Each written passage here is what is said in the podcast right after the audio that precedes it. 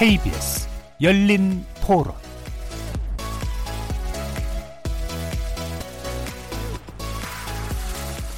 안녕하십니까. KBS 열린 토론 정준희입니다. 지금의 검찰이 하고 있는 행동이 올바르지 않다라는 보편적인 인식이 있기 때문에 당연히 개혁을 하자라고 얘기가 나온 거긴 한데 고질적인 거여서 쉽게 되겠냐는 거예요. 정치가 악용하는 수사도 있고 연출에 의해 가지고 정당한 수사가 되지 않고 권력의 필요는 아니면 뭐 지역 유지들한테 그런 것도 있고 항상 그 약자들 편에 서는 게 거의 없잖아요. 권력자 정치인들 이런 데 편한 게 많이 있죠. 본인들이 가지고 있는 권력을 마음대로 휘두르는 게 좋은 건 아니니까. 그러니까 누군가가 이제 이거를 명확하게 인양한 권력이 아닌데 불구하고 그들이 약간 사유화해서 쓰고 있는 그런 게 좀 문제가 되는 게 아닌가. 문제점이라고는 저 뭐야 그 선후배 관계로 이루어졌다 이런 얘기지. 그게 제일 그 개혁의 초점이고 또 한 가지는 이제 힘 있다고 힘 있는 자가 약한 자를 항상 누르게 돼 있거든. 그걸 개혁을 해야지.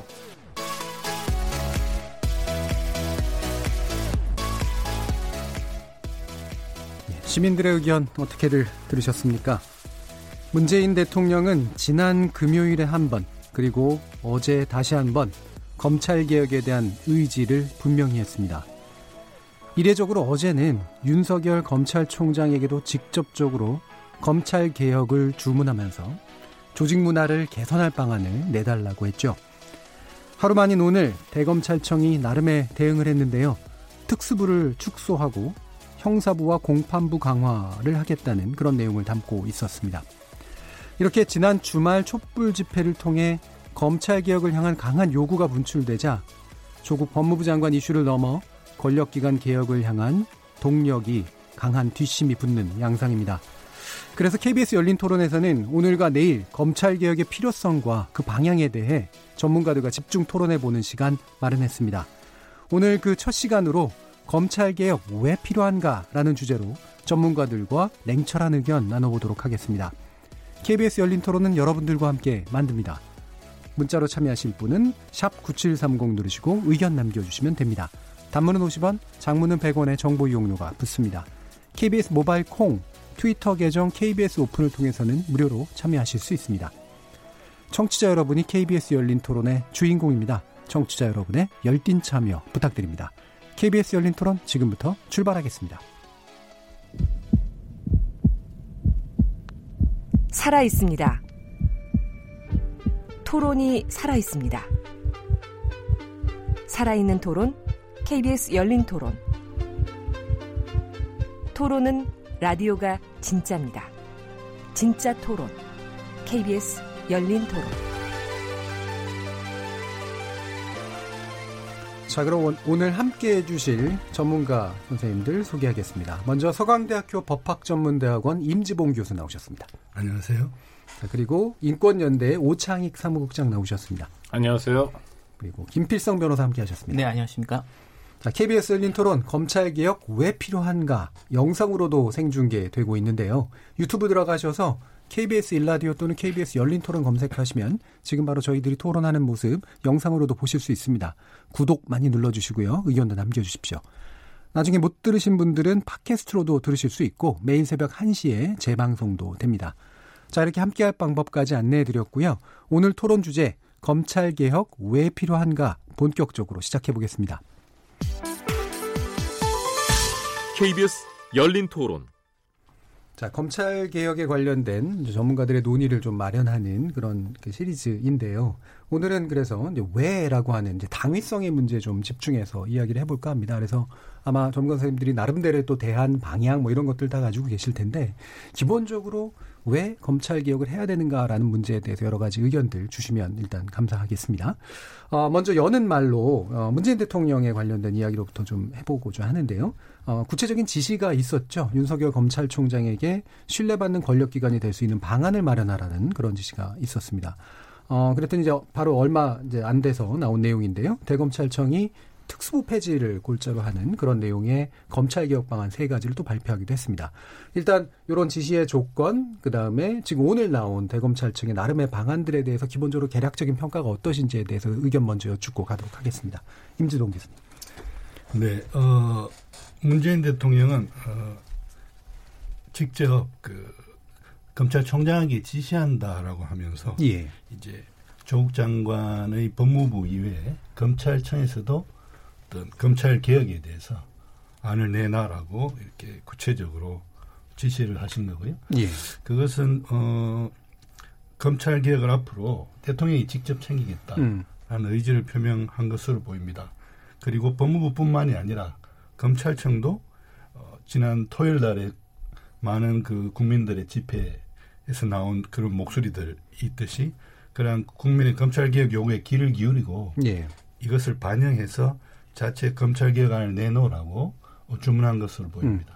그러면 뭐 이건 약간 곁다리 얘기긴 합니다만 어제 예. 또 나왔던 얘기가 어 법무부 장관에게 지시하고 법무부 장관이 검찰총장에게 지시하는 그런 명령 라인인데 검찰총장에게 직접 지시하는 대통령의 형식은 올바르냐라는 그런 질문들이 나오더라고요. 어떻게 보세요? 네.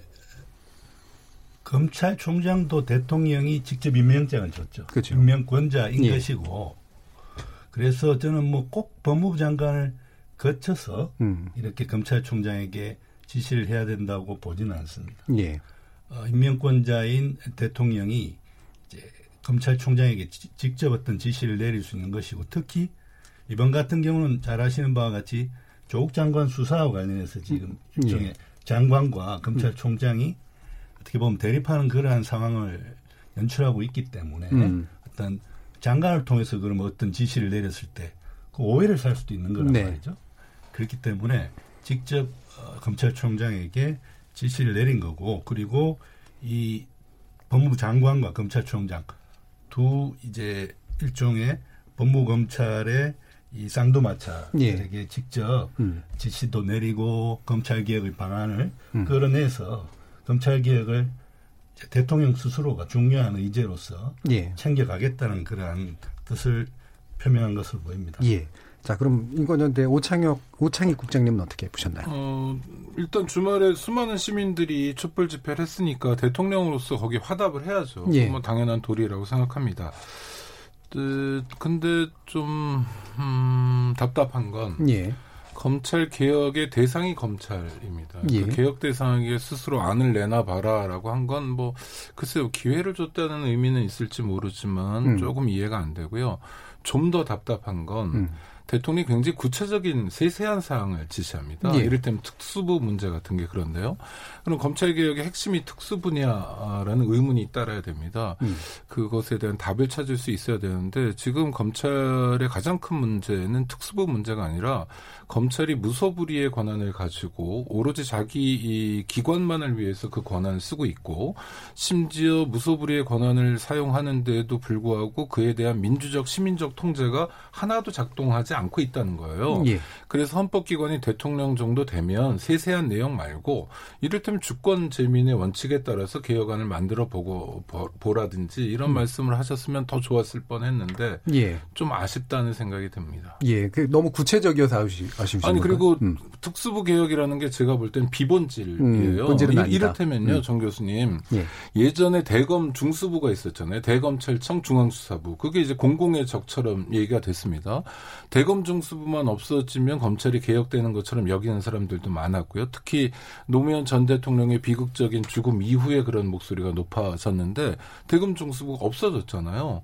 그래서 바뀐 건 아무것도 없거든요. 예. 대검 중수부가 하던 일을 서울중앙지검 특수부가 하면 되고 특수부도 마찬가지입니다. 특수부를 없애면 다른 부서에서 하면 되거든요. 그러니까 비본질인데 이게 왜 중요한 의제처럼 다뤄지느냐. 법무부도 그렇고 예. 심지어 청와대까지도 왜 그런 말씀을 하느냐에 대한 좀 아쉬움, 답답함이 알겠습니다. 있습니다. 예, 그 특수부 문제는 또 좀 이따 한번 네. 구체적으로 좀 다뤄보도록 하고요. 김필성 변호사님 의견 여쭙겠습니다. 일단 대통령이 직접 지시한 문제에 대해서는 저는 예. 그렇게 생각을 합니다. 이게 지금 이제 말씀하신 것처럼 그, 그 대통령 저기 사실 지난 주말에 그 200명, 200만 명 정도, 200만 명 정도까지 추산되는, 추산되는, 추산되는 네, 이 네. 사람들이 모여가지고 그를 검찰청 앞에서 사실 국민 뜻이 이런 것이다라는 걸 보였지 않습니까? 예. 사실 거기에 대해서 그 대통령으로서는 응답해야 될 음. 의무가 있었는데 있다고 저는 보고요.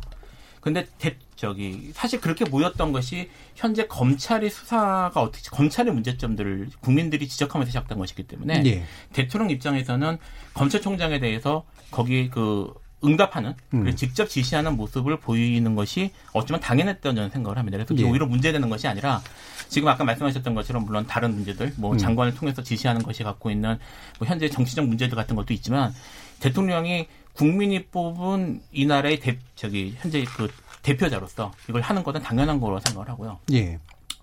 어, 지금 말씀하셨던 이제 그 오국장님 말씀하셨던 것처럼 물론 그런 이것이 이제 검찰 개혁의 본질이 무엇인가의 문제에 있어서는 말씀이 맞습니다. 저도 맞다고 생각을 하는데 오히려 이게 그래서 이제 이거를 그 장관 어, 총장에게 직접 지시하는 것이 적당했는지 여부에 대해서도 사실 충분히 논란이 있다고 하- 합치하지만 예. 지금 말씀드렸던 것처럼 국민이 검찰에 대해서 문제를 제기한 이 상황에서 대통령이 그리고 총장에게 지시하는 것이 당연하다면 어떻게 할 것인지에 대해서 일단 먼저 국민에게 화답하라는 그런 요구가 나갔다고 볼 수가 있고요. 예. 그런 입장에서 본다면 지금 검찰이 지금 말하는 것들이 사실은 이게 상당 부분 인사의 문제라서 검찰 인사의 문제거든요. 그러니까 특수부를 어떻게 할 것인지 파견된 거를 돌려보내는 이런 즉 복귀시키는 문제가 검찰총장의 권한인지에 대해서는 논란의 여지가 있을 수 있습니다. 예. 논란의 여지가 있을 수 있지만 어찌되었든 검찰 입장에서는 그동안 검찰이 문제라고 지적된 것들에 대해서 일차적으로 반응했다는 점에 있어서는 저는 긍정적으로 생각을 하고요. 예. 그 다음에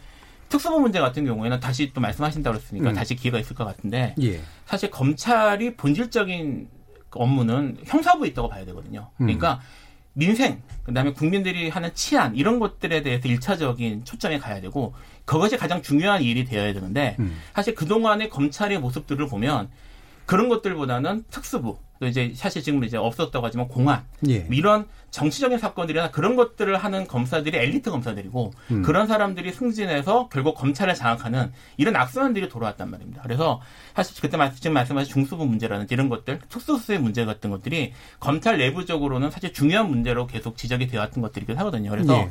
지금 정치 검찰이 문제된 이 시점에서 특수부를 이제 축소한다거나 특수수사에 대해서 손을 대겠다는 접근은 시작점으로서는 큰 문제는 아니라는 저는 생각을 합니다. 예, 그 자체로 보면.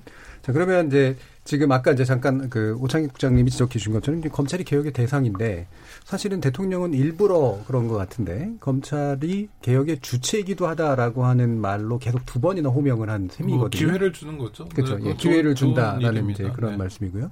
근데 이제 주체로서 이제 화답을 한 게 이제 오늘 이제 특수부 이제 축소죠. 사실 폐지라기보다는 그 다음에 이제 파견 김사는 검사들은 이제 복원 복권 복귀시키는 그런 방식 같은 거 한 두세 가지 정도의 어떤 안으로 지금 아, 응답을 한 셈인데 예, 주체로서 이게, 이게 조직 문화라는 표현을 이제 대통령이 또 심지어 쓰기도 하셨고 이제 그런데 어, 요런 정도가 임지봉 교수님 보시기에는 현재로서는 뭐 적당하게 응대했다 이렇게 판단하시나요? 그러니까 지금 뭐 여러 시민사회 단체라든지 또 국민들이 줄기차게 요구하고 있는 검찰 개혁의 그 구체적인 방안들로서는 우리가 공수처 도입이라든지 그렇죠. 예. 검경수사권 조정 이런 것들을 예로 들 수 있겠는데요. 그러한 것들은 다 제도적인 제도의 겁니다. 문제. 예. 그렇기 때문에 좀 어떻게 보면 검찰을 강하게 견제하는 그런 제2의 다른 그 공수처랑 기관을 만든다든지 음. 혹은 검찰이 가지고 있던 수사 지휘권을 삭제하고 어, 경찰과 검찰의 이 수사권이라는 걸 놓고 대등한 위치에 협조자적 지위에 올라가도록 한다든지 이런 것들은 사실은 검찰로서는 좀 받아들이기 힘든 예. 불편한 그러한 음. 어, 제도적인 개혁 과제들이거든요. 예. 그런데 그런 것들은 지금 국민들이 요구하고 있고 시민사회가 요구하고 있고 그러니까 검찰 밖에서 요구하고 있는 거란 말이죠. 예. 그런 것들이 이제 제도적으로는 인 것들이고 또 검찰이 받아들이기 힘든 것이라면 이제 검찰 내부적으로 충분히 고쳐 나갈 수 있는 것들 예를 들어서 검찰의 지나친 상명하복 문화라든지 음. 혹은 특수부가 너무 많고 또 검찰 승진 인사에 있어서 특수부 출신들이 요직을 점한다든지 또 특수부라는 것은 좀 이따 자세히 하겠습니다만 그 고소 고발로 수사가 시작되지 않고 인지로 예. 그러니까 검찰 내부에서 첩보라든지는 제보를 통해서 음. 고소 고발 없이 수- 수사가 많이 예, 문제가. 있겠거니 하고 들여다보는 예. 예. 그리고 이게 직접 수사이기 때문에 경찰 안 거치고 검찰이 직접 수사를 하기 때문에 사실은 수사를 시작한 특수부 검사로서는 기소를 해야 당연한 거 예. 아니겠습니까? 그러니까 특수부 검사들의 이 특수부 사건 수사라는 것이 사실 무리한 기소로 이어- 이어지더란 말이죠. 음. 그렇기 때문에 특수부 수사와 관련해서는 이 좀 축소할 필요가 있다. 음. 그런 논의들이 많았던 것이고 어 그런 그, 것들을 이제 이제 네. 앞으로 이제 검찰 내부에서 내부적인 셀프 개혁의 하나로서 이제 내놓기 시작한 상황이라고 보여집니다. 예, 어, 비슷하게 이제 어쨌든 첫 출발로서의 어떤 아이템으로서는 네. 그 자체는 나쁘진 않다라고 보시는 건데요. 아니 예. 특수부 얘기 나왔으니까 조금 더 하죠. 예. 를 들어 특수부가 인지 사건이라는 건 이제 자기들이 범죄 혐의를 잡아가지고 예. 하는 사건이고 고소고발을 받으면 무조건 수사해야 돼요. 근데 조국 장관 사건 같은 게 인지 사건이 아니라 고발 사건이었습니다. 그리고 만약에 그 조국 장관의 부인의 범죄 혐의를 다 인정한다 하더라도 여러 가지가 언론을 통해서 나오고 있는데요. 이를테면 대학의 직인을 위조해서 뭐 어, 사무소를 행사했다라는 범죄를 보면 절대 특수부 사건이 아니에요. 그, 그런데 검찰총장이 특수부 검사들을 대거 투입한 거거든요. 그러니까 부서는 내부에서 중요하지 않아요. 물론 자기들끼리는 형사부에 있는 검사들 입장에서는 특수부보다는 뭐 진급이 좀 느리거나 서울 수도권 등 자기들이 생각한 요직에서 근무할 기회가 적다거나 해서 볼멘 소리가 나올 수 있지만 검찰권 행사를 통해서 형사사법 서비스를 받아야 될 시민들 입장에서 전혀 비본질입니다. 그래서 저는 특수부 문제는 정말 중요한 문제가 아닌데 이게 대통령께서도 말씀하시고 또 하나는 이 토론에서도 그런 얘기가 나오는 건 좀 아쉽다고 생각합니다. 다시 말씀드리면 예. 검찰 개혁이 내부 부서를 조정하는 것으로 되지 않아요. 검찰이 가지고 있는 힘을 본질적으로 어떻게 쪼갤 것인가가 핵심이기 때문에 그 그렇습니다. 부분은 이제 제도적 개혁이라고 이제 방금 임주범 교수님이 그 말씀을 주셨습니다. 동의하고요. 네. 그러니까 네. 제도적인 개혁은 국민들의 요구라든지 아니, 예를, 예, 제도적으로 아니, 이제 너. 국회 입법화를 통해서 이루어질 것이고 검찰 내부적으로 자기들이 생각했을 때 이제 특수부가 너무 과잉하고 예. 이것으로 인해서 어떤 과잉 수사로 연결될 수 있기 때문에 자체적인 개혁 안으로 검찰 내부에서 이것을 내놓을 수 있다는 것이죠. 아니 예. 교수님 저는 그러면 국민들이 또 속게 되는데 중 대검 중수부처럼 이렇습니다. 예를 들면요. 제가 이제 교도소에 자주 들락날락 하는데 방문 가는 겁니다. 그러면 경찰관들 같은 경우에 그 구속 피의자를 수사하기 위해서 교도소 구치소를 방문해서 수사 접견이란 걸 합니다. 근데 검찰은요. 구치소를 방문하지 않고 검찰청으로 부릅니다. 뭐 전직 대통령이 됐든 전직 대법원장이 됐든 누구든 불러요. 그럼 법률적 근거 전혀 없어요. 그냥 우리는 남들과 다른 조직이니까 특권 의식으로 그렇게 하는 거예요. 그러면 그 구속 피의자를 검찰청까지 호송하기 위해서는 호송차도 동원돼야 되고 또 수갑 채우고 포승이라고 그래서 줄로 묶어야 되고 여러 명이 그 검찰청에 갈 때 연승이라고 해서 포, 포승을 연달아 묶습니다. 굴비 두릅 엮듯이. 이를테면 이런 게 굉장히 저 대표적인 특권이거든요. 법률적 근거도 전혀 없는. 이런 걸 고친다면 특권 의식에서 좀 빠져나올 수 있어요. 근데 이런 얘기는 전혀 하지 않고 부서 이동만으로 검찰이 개혁될 수 있다라고 착시 현상을 일으키는 게 소위 검찰 내부의 바램입니다. 그러니까 저는 그런 바램에 우리가 화답할 이유가 전혀 없다는 거죠. 그러니까 그런 우려를 표명하시는 건 뭐 당연히 그러니까 충분히 이해하고요. 예. 제가 정정할 사항이 있어서 예. 그 대통령도 그 얼마 전에 청와대에서 이제 법무 법무 보고를 받으면서 그런 말씀을 하셨고 또 조국 법무부 장관도 여러 차례 그런 이야기를 했죠. 뭐냐면 형사부를 강화하고 공판부 예. 그리고 공판부도 예. 강화하고 형사부라는 게 방금 우리 오 국장님 말씀하신 그런 일반적인 형사 사건들 예. 이렇게 수사하고 처리하는 데 아니겠습니까? 그것도 강화하고 그 형사부의 사건 수사라는 것도 보다 인권 친화적이 될 수 있는 그런 예. 방안을 마련할 것이라고 했고 그러한 것들을 이제 일단은 검찰에게 먼저 자체 개혁안을 내놔 봐라고 예. 요구한 것이라고 저는 생각합니다. 예. 그러니까 예. 저는 사실 기본적으로 예. 오 국장님이 말씀하시는 문제의식이 전적으로 동의를 합니다. 음. 동의를 하는데 그러니까 검찰 개혁이라고 하는 건 뭐 이제 얘기하다가 앞으로도 나오겠지만 그 주체가 검찰이 될 수가 없어요. 그 누구도 자기 자신의 음. 심판관 재판관이 될 수 없고요. 그리고 제가 사실 이제 뭐 좀 이따가 나, 얘가 나올 수도 있겠습니다만 이제까지 검찰 개혁이 실패했던 가장 중요한 이유가 그 개혁의 주체와 개혁의 객체를 헷갈렸기 때문이라고 저는 생각을 하거든요. 예. 그래서 그 문제에 있어서는 아주 중요한 부분을 지적했다고 생각합니다. 근데 음. 그렇기 때문에 지금 사실 검찰이 뭐라고 화답하는지는 여기서 중요한 문제가 아닙니다. 그렇죠. 예. 네, 예. 중요한 문제가 아니고 다 사실 지금 아까 이제 중수부 문제가 다 뭐 하다가 나올 수도 있겠습니다만 이게 특수사고 하는 게 중수가 없었지만 반부패부 만들었잖아요. 만들고 사실 하드가 다 있거든요, 그대로.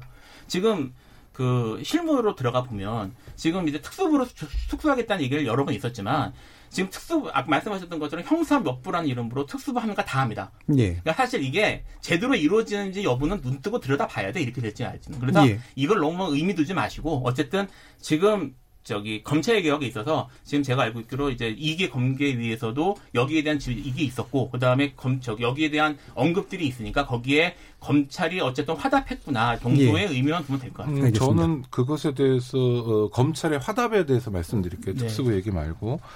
근데 대통령은 이제 그 수석 비서관 회의에서 카메라 앞에서 그런 말씀을 하셨죠. 그리고 시민들은 음, 휴일날 서초동에 모여서 굉장히 많은 인원이 이제 촛불 집회를 했고, 근데 그에 화답하는 검찰의 태도는 오만하기 짝이 없습니다. 왜냐하면 아니 대통령이든 국무총리든 여야 대표든 누구든 간에 책임 있는 공직자들은 국민 앞에서 이야기를 해야 돼요. 근데 대통령의 첫 번째 검찰 개혁 필요성에 대한 언급에 대해서도 아주 짧은 코멘트가 있었고 두 번째도 마찬가지였거든요. 기자들에게 문자를 보내는 방식이었거든요. 그래서 저는 이 대통령의 말씀이든 시민들이 요구에 화답 어, 답을 내놓는 검찰의 태도 행태가 바로 검찰 개혁이 얼마나 절실한가를 보여준다고 생각합니다. 법 위에 군림하고 국민들을 우습게 보는 태도가 배어 있는 것 같아요. 알겠습니다. 자, 그러면 이와 같은 이런 문제점을 지적하신 이 검찰이라고 하는 게 대체 이제 어떤 조직이냐라고 하는 거에서 일단 간단하게 좀 짚고 그다음에 그래서 왜 개혁해야 되는가로 한번 넘어가 보도록 할게요. 이 부분 김필성 변호사님께 여쭤도 괜찮을까요? 그러니까 검찰 우리나라 검찰 제도가 어떻게 구성되어 있는가라는 부분에 대한 간단한 소개. 음, 일단 우리나라 검찰은 자, 좀 정리를 하면요. 예. 어, 이걸 먼저 보셔야 돼요. 그러니까 국가가 그러니까 이제 그 한 국가에서 한 나라에서 가장 강력한 저 강제력을 투사할 수 있는 집단이 정부거든요. 예.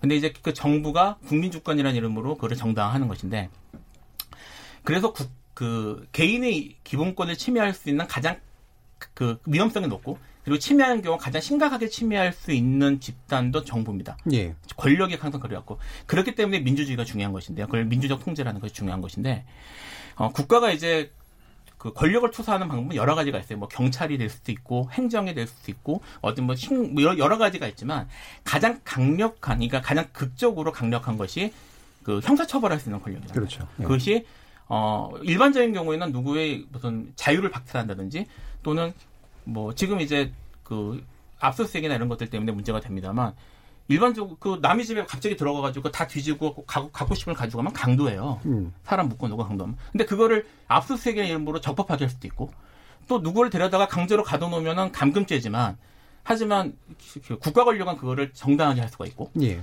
심지어 사람을 죽일 수 있잖아요 합법적으로. 음. 근데 이 모든 권한을 지금 압축적으로 갖고 있는 집단이 검찰입니다. 예. 물론 이 검찰을 이 검찰 그래서 이 검찰이 국가가 갖고 있는 가장 강력한 권한을 국민에게 투사하는 권 투사하는 집단이기 때문에 이 권한을 어떻게 그 나눠 가질지 어떻게 이걸 견제할지가 매우 중요한 문제인데 우리나라의 경우에는 그걸 이제 크게 이제 두 가지로 나눠볼 수 있거든요. 그러니까 수사할 수 있는 권한, 음. 그다음에 기소할 수 있는 권한 예. 이두 가지로 나눠볼 수 있는데 수사권, 기소권을 포괄적으로 모두 독점하고 있습니다. 음. 자기 마음대로 할 수 있는 거할수 있고요. 우리나라 검찰 같은 경우는 그리고 지금 크게 문제는 언급은 안 되고 있지만 그 형이 결정했을 경우에 이거를 집행하는 것도 검사가 집행하도록 돼 있어요. 그러니까 국가가 그 국민의 기본권을 가장 심각하게 제약할 수 있는 심지어 죽일 수 있는 이 권한을 실제로 이거를 이 사람을 처음부터 수사부터 시작을 해가지고 그 사람의 정보를 수집하고 그 과정에서 말씀드렸던 것처럼 압수수색도 되고 가둬놓을 수도 있고 이 권한 모두가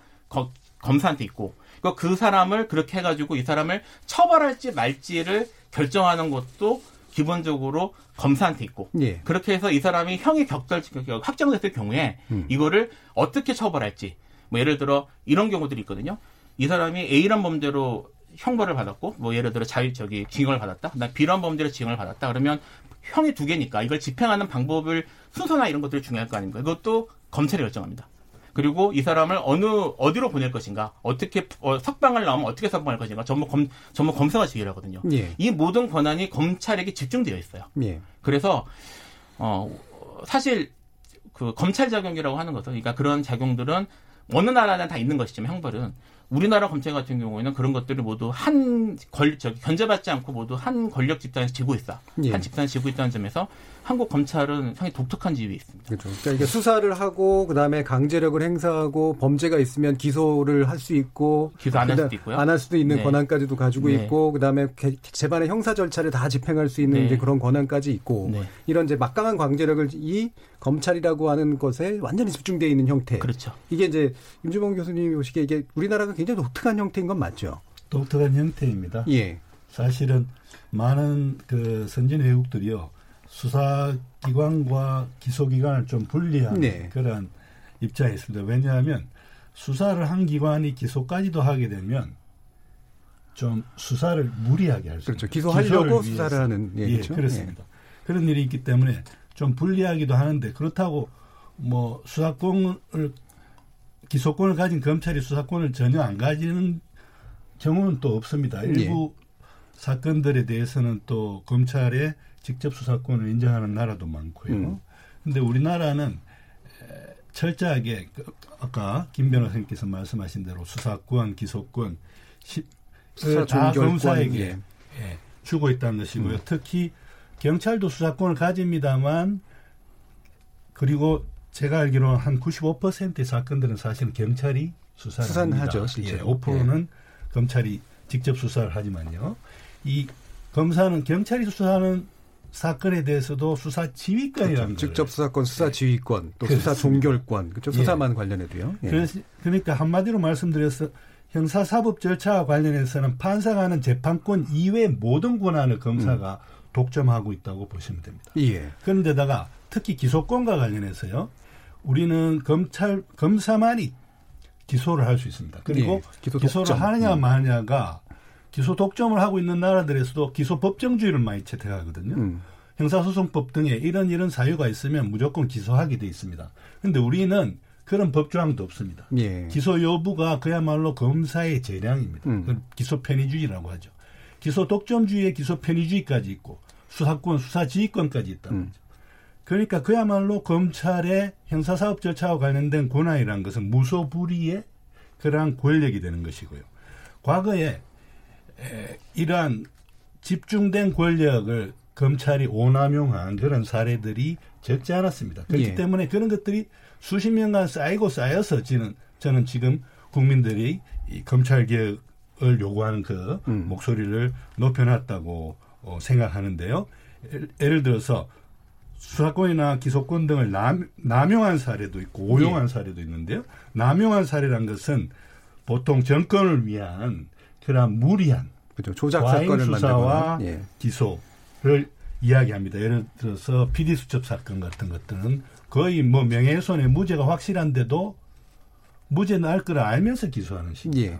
그런 것들이 있는가 하면 또 수사권이나 기소권을 오용하는 사례도 있습니다. 어떤 거냐면 이게 있는 걸 덮는 거죠. 예. 사실은 과잉 수사나 기소보다 더 사실은 잘 밝혀지지 않지만 아, 문제가 되는 것이 바로 덮고 가기. 덮, 덮는 것입니다. 수사를 예. 통해서 분명히 혐의 사실 포착됐는데도 덮어갈 수 있단 말이죠. 덮어주기식 수사와 불기소가 특히 검사 출신의 그러한 정관 변호사들인데 혹은 현직 검사들의 비리 사건에서 특히 많았고 예.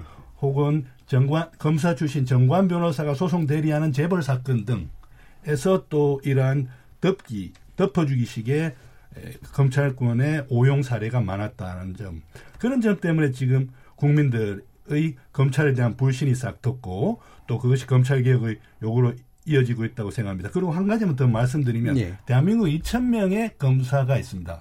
근데 대부분의 검사들은 사실은 그야말로 토요일 일요일도 일하면서 경무에 시달리면서 열심히 맡은 바 아, 소임을 다하고 있는데요. 일부 정치 검사가 한 100명에서 150명 정도 된다고 어, 보는데요. 그런 분들이 어떤 자신의 승진을 위해서 어떤 정권의 그 징계를 쓰면서 그러한 이러한 권한을 오남용하는 것이 저는 문제라고 생각합니다. 예. 지금 여러 가지 나왔는데 오창익 국장님이 보시기에 이 부분 말고도 더 심각한 문제라든가 더 근본적으로 짚어야 될 문제가 있다고 생각하면 어떻게 보세요? 아, 네, 저한테도 물어주셔서 감사한데 그 이를테면요 형사사법 시스템을 운영하고 있는 나라는 어디나 다 그런데 예. 어, 대한민국 검찰 같은 위상을 갖고 있는 나라는 어디에도 없습니다. 어, 그러니까 수사권, 또 기소권, 형 집행권, 이게 왜 문제냐면 옛날에 이제 사또 재판을 기억하시면 되는데요. 사또가 자기가 범죄자라고 생각하는 사람을 불러다 잡아오죠. 예. 뭐 부하들을 시켜서. 그리고 재판도 자기가 여는 거예요. 판결도 자기가 합니다. 그렇게 하니까 어떠냐면 당연히 유죄 심증을 갖고 시작하니까 무조건 유죄인 거예요. 사또가 범죄자라고 규정한 사람한테 묻는 말은 딱 하나밖에 없어요. 네 죄를 네가 알렸다예요. 근데 죄가 없습니다. 그럼 뭐 마구 쳐라 이렇게 되는 거죠. 그러니까 기관이 분권화 되지 않고 쪼개지지 않고 한 기관의 권력이 집중됐을 때 생기는 폐해가 이를테면 사또 재판의 폐해인데 그래서 재판은 독립된 사법부에서 하지 않습니까? 근데 대부분의 나라는 이를테면 수사권과 기소권을 엄격하게 분리하고 있어요. 뭐 영국 같은 경우에 검찰이랑 기관이 생긴 게 1985년의 일입니다. 그런데 대한민국은 수사권 뭐 경찰이 수사한다지만 그건 뭐 아무 의미가 없는 거고요.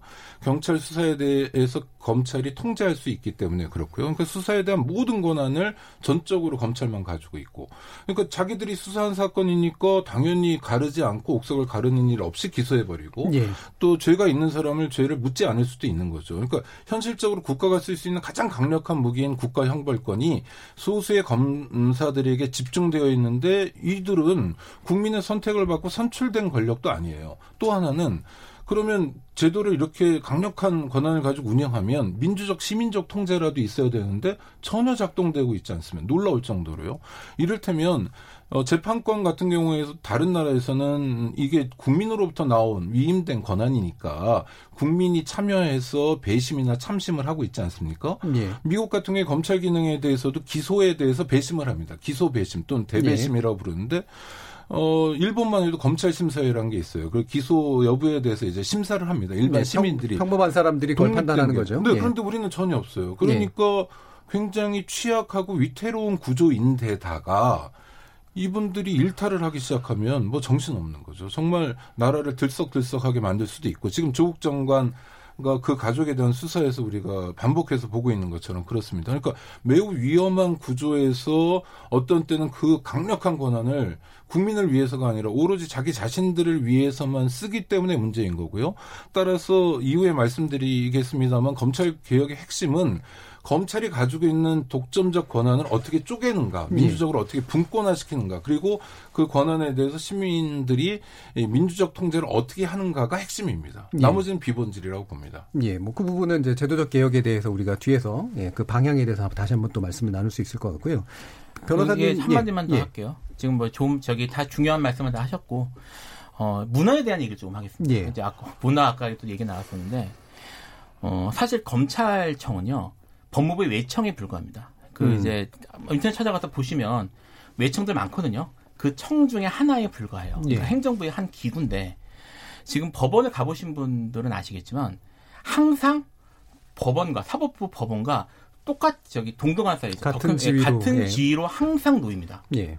그 지금 이번에 이제 촛불 집회 가보신 분들은 아시겠지만 대검찰청하고 대법원하고 사이즈도 비슷해요. 예. 행법 저기 사실 사법부는 상권 분립을 이루는 하나의 저기 저- 행정부와 대등한 위치에 있는. 권력 음. 기관인데 이거와 검찰이 검찰은 자기들이 동등하다고 생각합니다. 음. 차관급도 되게 많잖아요. 예, 40명 예. 되는 거. 그 자기들이 동등하다고 생각하고 지금 사실 아까 그 저기 대구 그, 그 윤석열 그 총장이 했다는 얘기가 나오지만 예. 뭐 구- 국회의 뭐 이 의미를 뭐 따라서 이런 음. 식의 얘기를 하는 사실 그거는 대통령이 하는 거예요. 그렇죠. 워딩 자체가 예. 예. 지금 법무부 저기 음. 검찰 자체가 자기 자신 그러니까 위에 이거 저기 얼마 전에도 그 얘기 나왔는데 그 대통령이 지시란 말을 했다고 반발을 하거든요. 음. 이미 그들은 자기들이 그 대통령과 동급 또는 음. 사법부와 동급인 기관이라고 생각을 하고 음. 거기에 대해서 아무도 이의를 이의를 생각하지 않은 상태로 이렇게 흘러왔습니다. 예. 근데 김 변호사님 저는 네. 그 단순히 검사들이 네. 사법 시험 또는 변호사 네. 시험에 합격했기 때문에 네.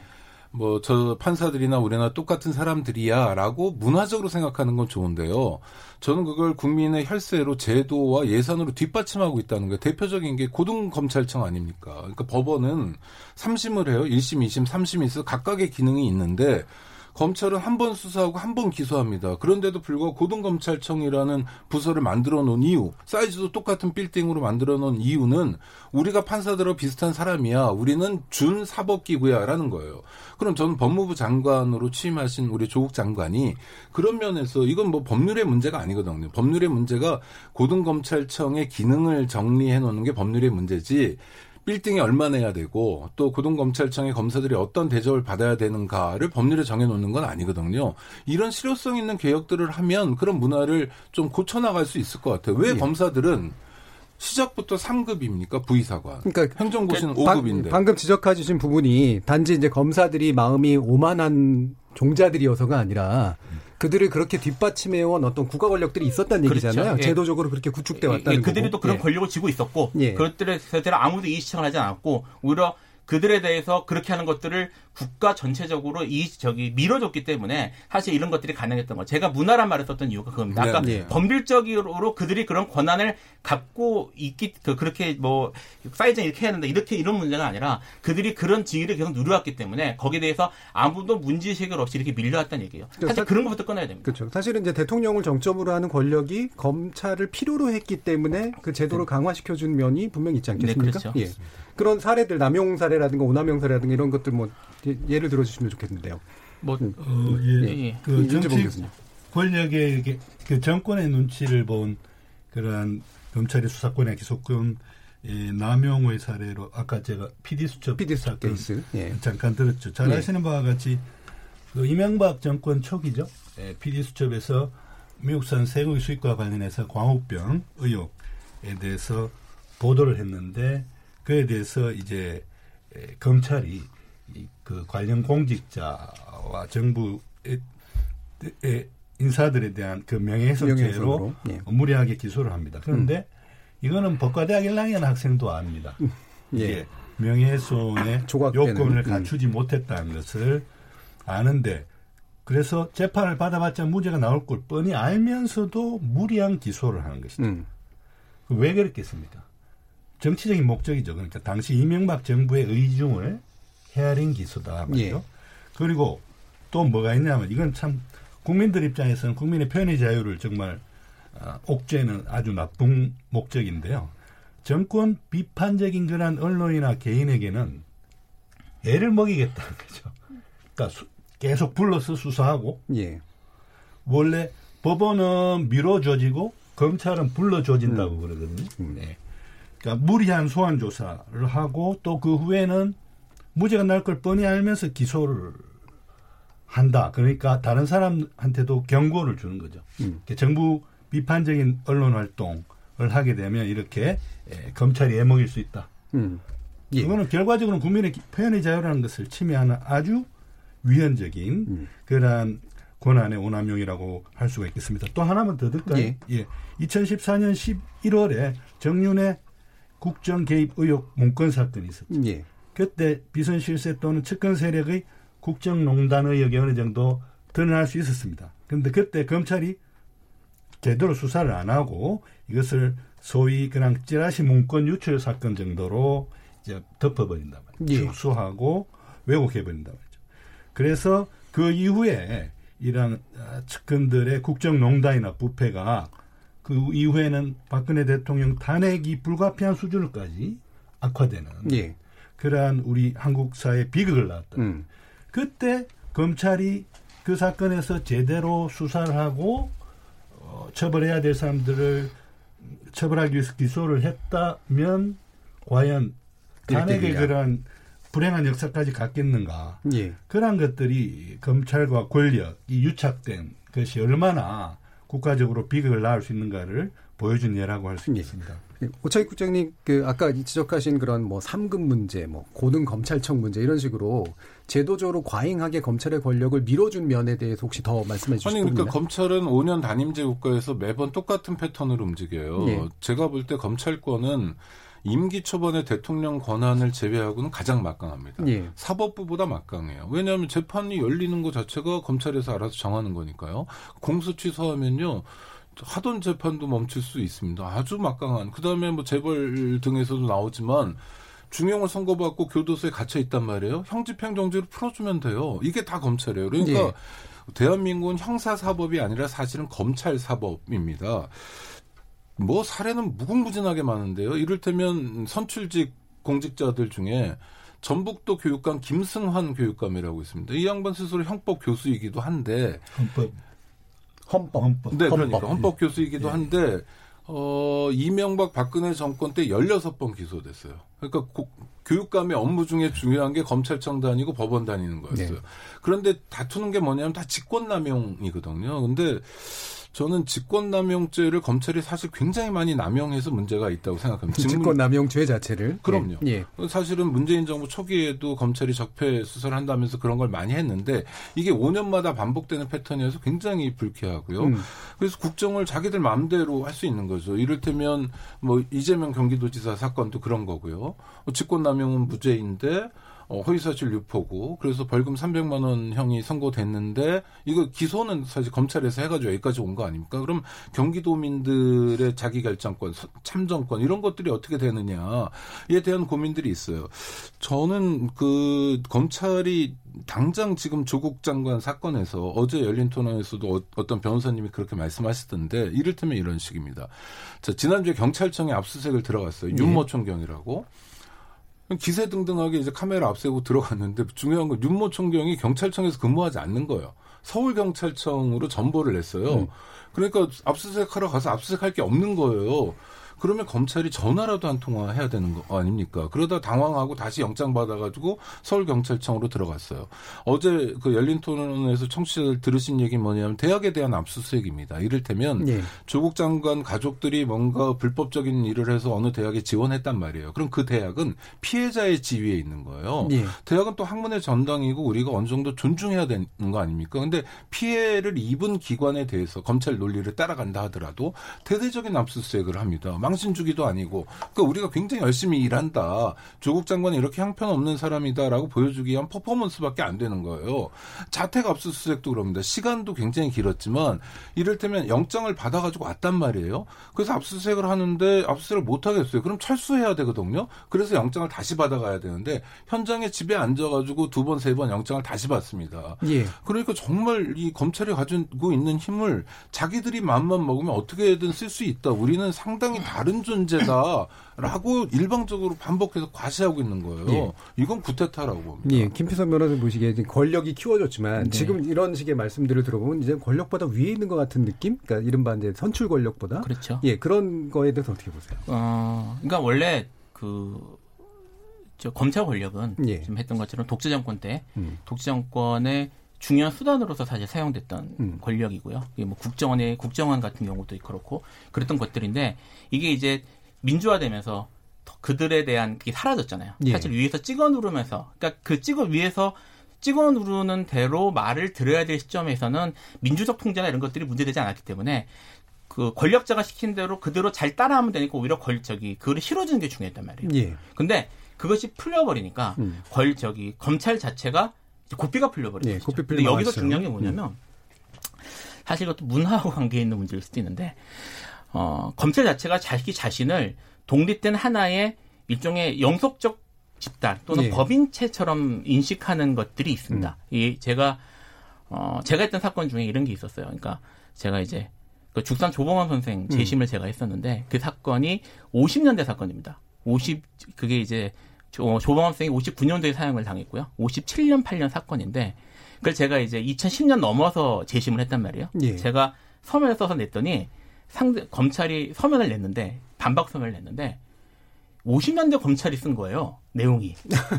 그러니까 사실은 그때 당시에 예. 검찰하던 사람 중에 검찰상에 남아있는 사람이 아무도 없을 겁니다. 음. 그리고 그거는 누구 사실 그때 당시 그 대표적인 사법 살인으로 역사에 남은 사건이니까 거기에 대해서 검찰이 지금 검찰은 걸 바로잡을 수 있어야 되는데 그 50년대 있었던 그거를 옹호하는 거를 우리가 그렇게 하는 건 당연하다는 내용으로 서면을 써내는 거예요. 동일시가 돼 있는 동일시는 거죠. 예. 그러니까 아니 내가 지금 21세기인데 그러 저기 그 50년대 검찰하고 내가 싸우고 있구나라는 걸 예. 실 제가 실감한 적이 있어요. 근데 음. 그런 식으로 그러니까 그 50년대부터 내려오는 그런 저기 자 검찰과의 나의 동일 동일성. 나는 그 검찰이 영속적으로 이루어지는 검찰의 이윤이라는 그 동일성의 인식과 지금 말씀드렸던 고삐 풀린 것이 묶여서 예. 검찰 자체가 독립된 그 권력 집단처럼 음. 사실 작동을 하고 있습니다. 그래서 이게 이제 아까 말씀하셨던 권 저기 정권 초기에 음. 사실 이게 어떤 경우에는 그 뭐 불의한 쪽을 들이받는 것처럼도 보이고 음. 어떤 경우에는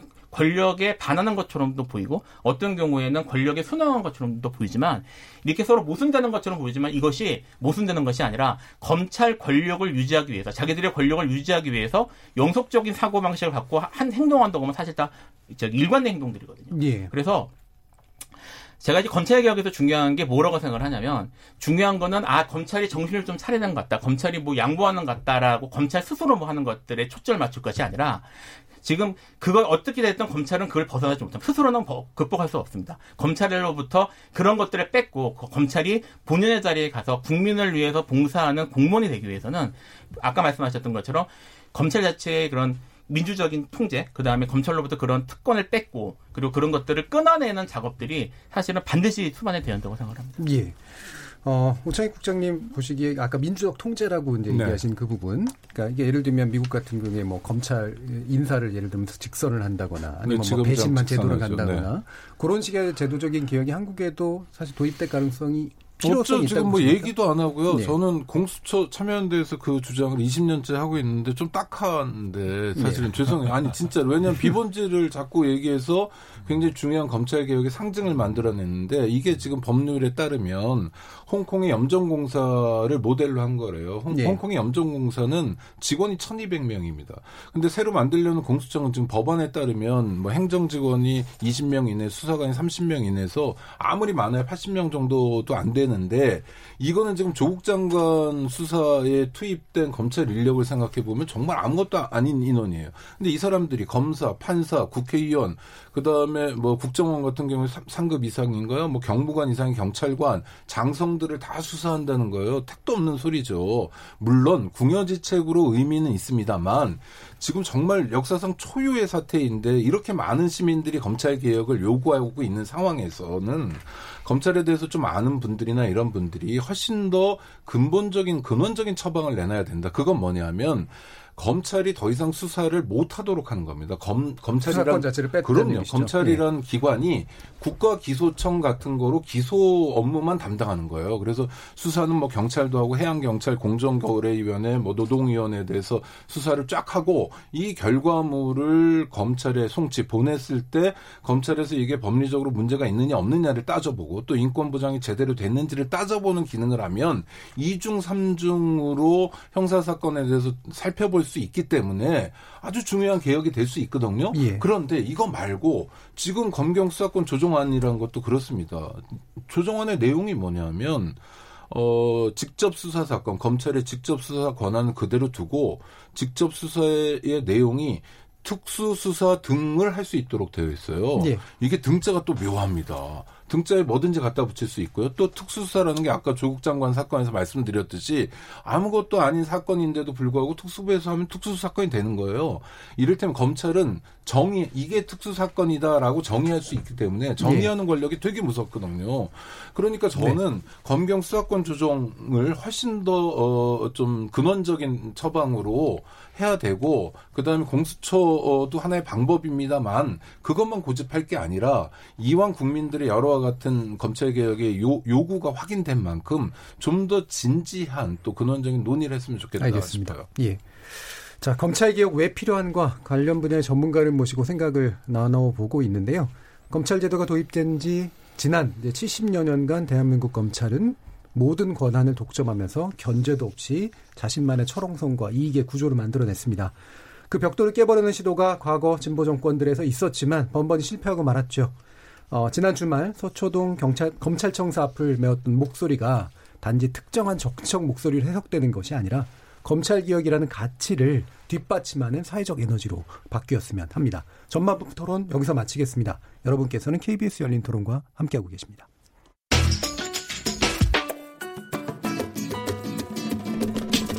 묻는다, 듣는다, 통한다. KBS 열린 토론. 듣고 계신 청취자 여러분, 감사드립니다. 들으면서 답답한 부분은 없으신가요? 궁금한 점은요? 그렇다면 함께 토론에 참여하시죠. 유료 문자 9730을 이용하시면 됩니다. 단문은 50원, 장문은 100원의 정보 이용료가 있습니다. 스마트폰 어플리케이션 KBS 모바일 콩을 통해서도 무료로 참여하실 수 있습니다. KBS 열린 토론은 언제나 열려 있습니다. 듣고 계신 KBS 열린 토론은 매일 밤 1시에 재방송됩니다. 음, 지금부터 정치자들이 보내주신 의견 들어보고 가겠습니다. 정의진 문자 캐스터. 네, 안녕하십니까. 문자캐스터 정의진입니다. 검찰개혁 왜 필요한가라는 주제로 청취자 여러분이 보내주신 문자 소개해드리겠습니다. 먼저 콩 아이디 이성희님. 듣고 보니 맞는 말씀입니다. 즉, 특수부라는 게 현재 대한민국 검찰 문제의 핵심 또는 전부가 아니라고 봅니다. 좀 더 본질적으로 검찰이란 기관 자체를 어떻게 통제할지에 대한 방안이 마련되어야 한다고 봅니다. K73921437님. 검사님들 개혁이 싫으시다면 사표 쓰고 나가서 변호사 개업하시기 바랍니다. 콩 아이디 6716님. 무소불위 검찰 권력의 상징인 공안부와 특수부의 축소 혹은 폐지는 당연해 보입니다. 특히 인권 변호사 출신의 대통령이 조목조목 언급한 것도 적절하다고 생각합니다. 콩 아이디 5616님. 권한이 집중되다 못해 비대한 검찰의 권한 축소, 수사권은 경찰로 공수처 신설이 필수입니다. 검찰은 독립된 사법기관이 아니고 법무부 산하 외청 공무원이라는 신분을 명확히 인식해야 합니다. 콩 아이디 7399님, 검찰이 문제가 아니라 살아있는 권력이 문제입니다. 지금도 입맛대로 하고 있지 않습니까? 콩 아이디 이샤님, 검찰총장께선 과거의 수사권을 가지고 장난치면 조폭이 하는 짓이라고 말씀하셨습니다. 그런데 자신들이 원치 않는 원치 않는 법무부 장관이라고 자택 압수수색 하는 것만 봐도 정치 검찰 개혁은 꼭 이루어져야 합니다.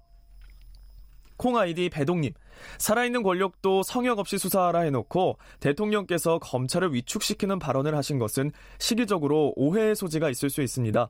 조국 장관 관련 수사가 끝나고 했어야 한다고 봅니다. 콩 아이디 2353님, 노무현 대통령 때처럼 이번에도 검찰이 대통령 머리 꼭대기에 앉아 있는 것 같습니다. 왜 검찰은 진보 정부 때만 칼을 휘두르고 보수 정부 때는 알아서 움츠려들까요? 콩 아이디 0748님. 많은 사람들이 촛불을 들었다고 그것이 전부인 듯 너무 확대하는 것도 문제라고 생각합니다. 검찰개혁 이전에 정의롭지 못한 사람이 그 중심에 있는 것이 더 문제라고 생각합니다. 라고 해주셨네요. 네, KBS 열린 토론. 지금 방송을 듣고 계신 청취자 모두가 시민 농객입니다. 청취자 여러분들의 날카로운 시선과 의견 기다립니다. 지금까지 문자캐스터 정희진이었습니다. 이야기해. 날 이해시키려고 해봐. 서로의 대화가 하나 되길 기대해 KBS 열린 토론.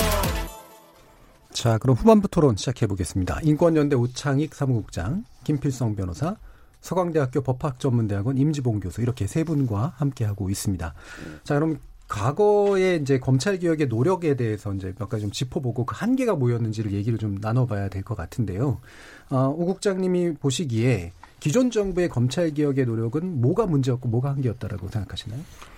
그 뭐 대표적인 건 노무현 정부죠. 예. 어, 검찰은 개혁 대상인데 집권 초기부터 평검사와의 대화를 했습니다. 결과는 대통령이 검사들한테 조롱당했죠. 음.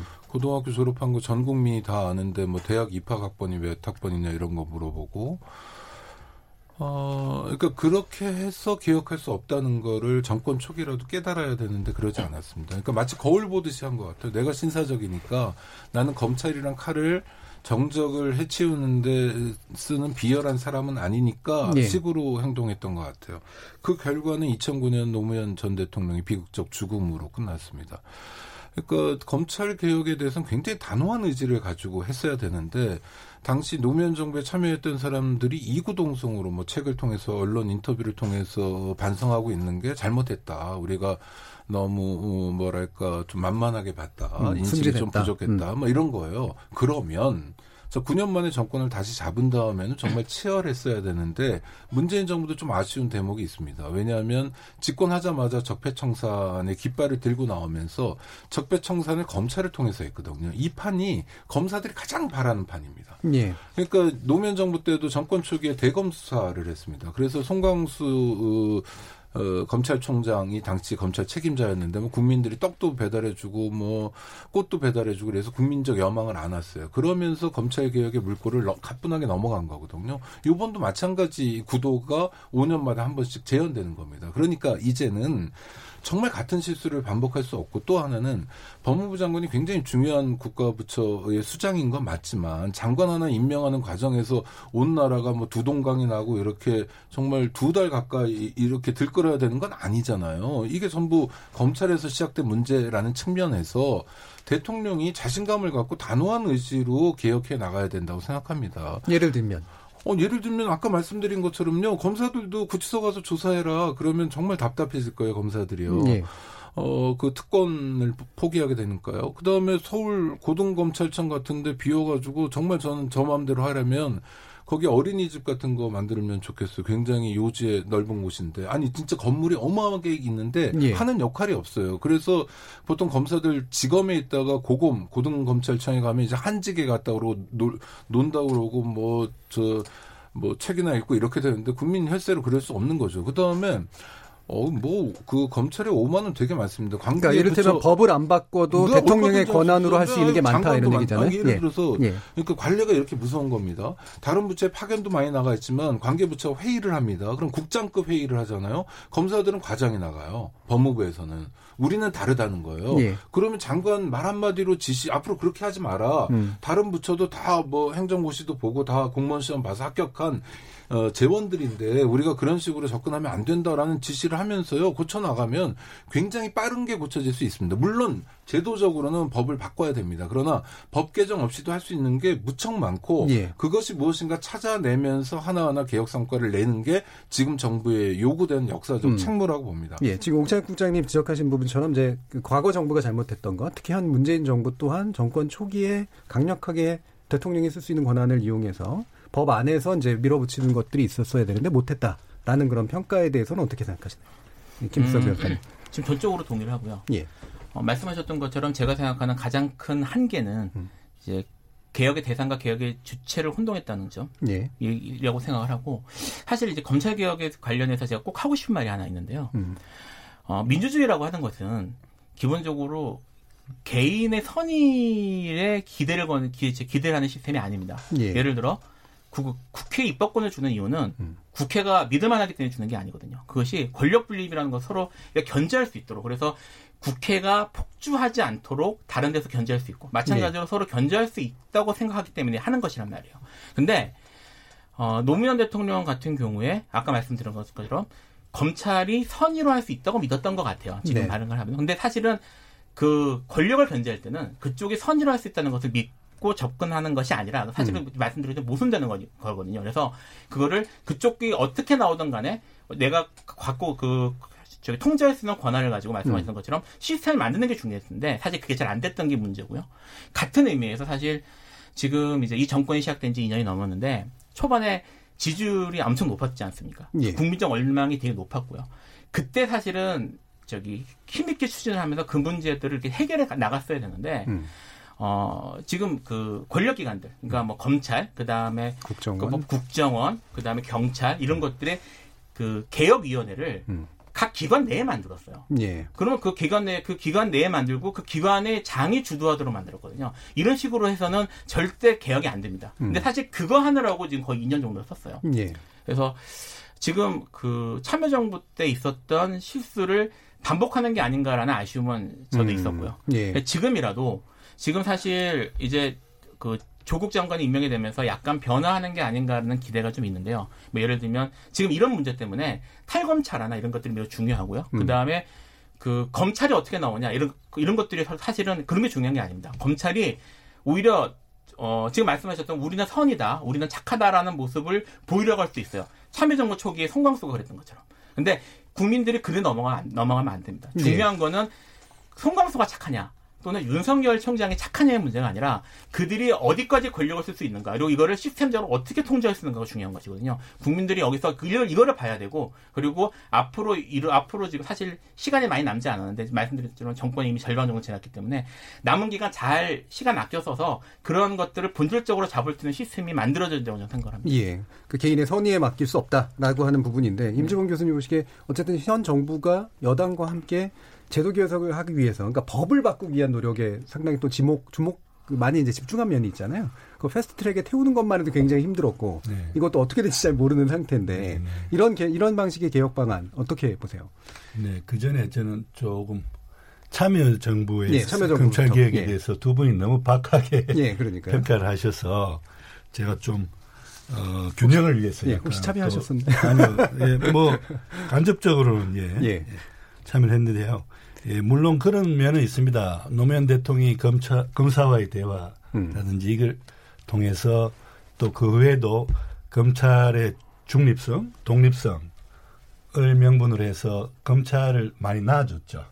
근데 대통령 어느 정도는 또 어, 각 부의 하나인 법무부의 외청인 검찰을 예. 관리 감독도 할 때는 해야 되거든요. 음. 그런데 조금 방목한 그런 경향은 있습니다만 참여정부 하에서도 많은 그러한 어, 일반 국민을 상대로 한 그러한 검찰의 일상적인 수사 관행과 관련해서는 몇몇 진- 진전들이 있었다고 생각합니다. 예를 들어서 기존의 관행처럼 행- 행해지던 긴급체포 예. 그게 거의 폐지되다시피 합니다. 노무현 정부 하에서요.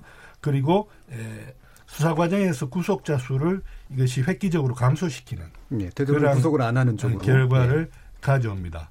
그러니까 예전에는 검찰 수사 받으러 가게 되면 거기서 수사받다 긴급 체포돼서 못 나올까봐 미리 신변을 정리하고 예, 들어갔다고 합니다. 예. 그리고 어 들어가면서도 변호사를 통해서 가장 많이 하는 청탁이 수사하다가 혹시 오늘은 체포하지 말아달라. 음, 음. 일단 집에 좀 올 수 있게 해달라. 음. 이런 정도가 가장 많은 청탁이였다는 그런 말이 나올 정도고요. 예. 또 구속자 수가 많으니까 억울한 사정이 많아서 음. 구속 취소도 굉장히 빈발했었습니다. 음. 그런데 노무현 정부 때 이런 것들이 많이 시정이 됐던 것이죠. 예. 그래서 노무현 정부, 참여정부에서의 검찰 개혁이 하나도 이룬 게 없다라고 한 것은 좀 박한, 박한 평가라고 음. 생각하고요. 그럼 현 정부는 어떻게 해야 되겠는가? 그야말로 촛불로 일어선 정부 아니겠습니까? 음.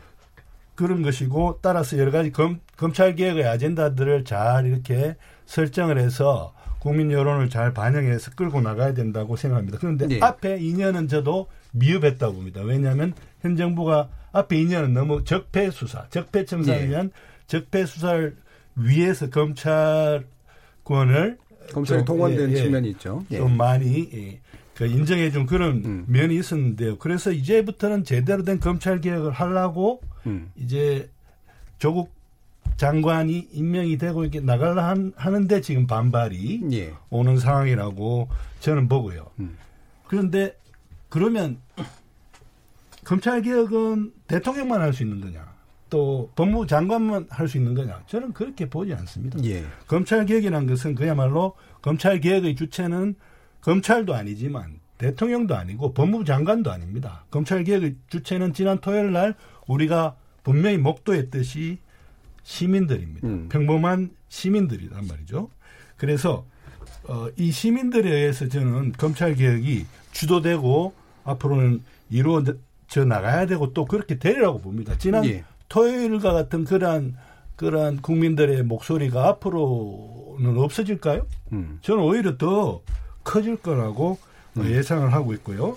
그러면 시민들이 에, 주도하는 검찰 개혁이라는 것은 뭐가 돼야 될까요? 아까 오창희 사무국장님은 뭐 공수처에 대해서 조금 약간 너무 평가 절하하시던데 공수처는 참여연대에서 1996년부터 23년 동안 우리가 이렇게 법안도 내고 여러 가지 토론회도 하고 여러 가지 국민 여론을 이렇게 환기시키면서 추진해 왔던 것이고요. 공수처는 저는 검찰 개혁의 상징이 돼야 된다고 생각합니다. 왜냐하면 공수처라는 것이 사실은 음, 검찰 개혁에 저는 가장 어, 강력한 그러한 수단이 될 수 있다고 보는 게요. 공수처가 지금 수사와 기소 대상으로 하는 사람들 중에 검사와 판사가 있습니다. 예.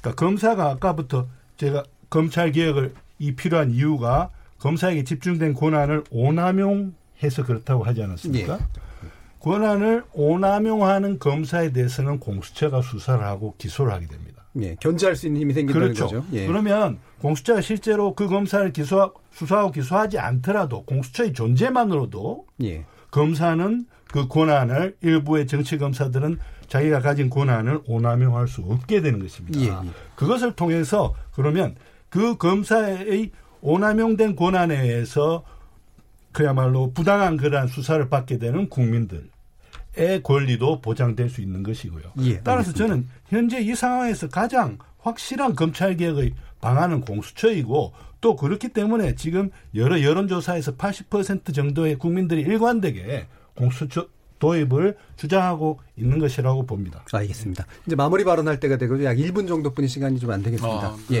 임 교수님이 말씀을 오래 하셔가지고. 어, 아까도 네. 말씀 오래 하셨어요. 예. 그러니까 지금 이제 1분 하시면 됩니다. 예, 마무리 발언 부탁드립니다. 오창익 국장님. 아, 네. 그 역, 역사적 과오를 되풀이하면 안, 돼, 안 됩니다. 검찰의 가장 큰 문제는 권한이 집중된 거기 때문에 그 문제를 해결하는 건 권한을 쪼개는 겁니다. 예. 어, 치료성이란 측면에서 검찰 개혁을 원점에서 다시 검토해 주시기 바랍니다. 참여연대가 아주 오랫동안 공수처에 대해서 이야기했다는 것이 중요한 평가 어, 대목이 아니라 공수처가 설립된다 하더라도 지금처럼 검경 수사권 조정이 된다 하더라도 우리는 또다시 검찰 때문에 걱정하는 상황에 직면하게 될 겁니다. 그러니까 국민들의 열망이 확인됐을 때 보다 원칙적인 검찰 개혁을 했으면 좋겠고 이를테면 구체적인 방법으로는 전 세계 어느 나라 미국, 영국, 프랑스, 뭐 독일, 일본 어디 가도 좋은데 한 나라의 모델이라도 따라서 똑같이 해보자. 그러면 한국보다 훨씬 더 전향 진전된 검찰 제도를 갖게 되는 거거든요. 네. 그러니까 민주적 견제가 있어야 되고 시민적 통제가 있어야 되고 민주주의 분권이다라는 원칙을 지금부터라도 확인했으면 합니다. 알겠습니다. 예, 김필성 변호사님. 예, 사실 할 말이 많은데 어 1분 정도 주신다고 하셨으니까 그 좀 실질적인 얘기를 하나만 하겠습니다. 예. 그 검찰 개혁에 대해서 사실 어, 법이 바뀌어야 된다는 얘기를 너무 사실 많이 하는데 법을 바꾸기 전에도 할 수 있는 게 많이 있습니다. 그 지금 이제 문제되고 있는 뭐 탈검찰화라든지 탈검찰화가 중요한 이유 중에 하나가 뭐냐면 검찰이 그 필요 이상의 권력을 다른 곳에 투사하는 걸 막는 방법인데요. 그런 것들은 전부 훈령이나 이런 것들을 할 수 있고 근본적으로 그 인사권이 공무원 인사권이 대통령이 있기 때문에 대통령이 충분히 할 수 있습니다. 그래서 또 이제 그 검경수사권 지금 말씀을 하셨는데 어, 형사 현재 형사소송법상 수사의 주체가 검사인 건 맞는데요. 검사가 사, 경찰관을 지휘하는 방법의 구체적인 방법에 대해서는 대통령령이 점적으로 위임돼 있거든요. 예. 그러니까 그거를 저기 수정하는 것만으로도 음. 상당히 많은 부분 수사권 조정이나 이런 것들을 견제할 수 있습니다. 그러니까 그런 작업들을 해야 되는데 예. 거기에 대한 논의가 없이 계속 어떻게 보면 국회 국회 탓만 하고 있었던 음, 게 아닌가 생각이 예, 음. 그래서 지금부터 할 수 있는 것도 하고 어차피 음. 이게 그게 검경수사권 수정이 되든 아니면 말씀하신 공수처가 되든 저는 다 필요하다고 생각을 합니다만 그것이 현재의 지금 수사 구조나 이런 것들이 큰 변화기 때문에 어차피 단계별로 갈 수밖에 없거든요. 그래서 그거를 큰 변화는 저기 말씀하신 저기 국회에서 만들려고 한다고 하더라도 지금부터 그걸 준비하는 것들 할 수 있는 것들부터 하나하나 해가 구체적으로 해가는 게 정말 필요하다고. 알겠습니다. 이주범 교수님은 이제 20초 분이 안 되겠습니다. 예, 공수처 도입이라든지 이런 것들은 예. 시민사회가 주도해서 국회를 통해서 이뤄낼 거라고 저는 생각하고요. 법무부나 국회에 이런 걸 좀 제안드리고 싶어요. 우리 법에는요 형사처벌 규정이 너무 많습니다. 예. 그래서 형벌 만능주의가 법제적으로 만연해 있다고 봅니다. 법무부라든지 국회가 이런 형사처벌 규정을 행정벌로 바꿀 수 있는 것들은 좀 바꾸는 그러한 법제적인 정비 노력을 음. 해서 이런 너무 만연해 있는 형벌 만능주의를 예. 좀 고쳐나갈 필요가 있다고 알겠습니다. 생각합니다. KBS 열린 토론 오늘은 검찰개혁 왜 필요한가라는 주제로 어, 김필성 변호사님, 임치봉 교수님, 그리고 오창희 사무국장 이렇게 세 분과 함께했습니다. 내일은 검찰개혁 시리즈 두 번째 시간 어떻게 할까의 문제에 집중해 보도록 하겠습니다. 저는 내일 저녁 7시 20분에 다시 찾아뵙겠습니다. 지금까지 KBS 열린 토론 정준이었습니다.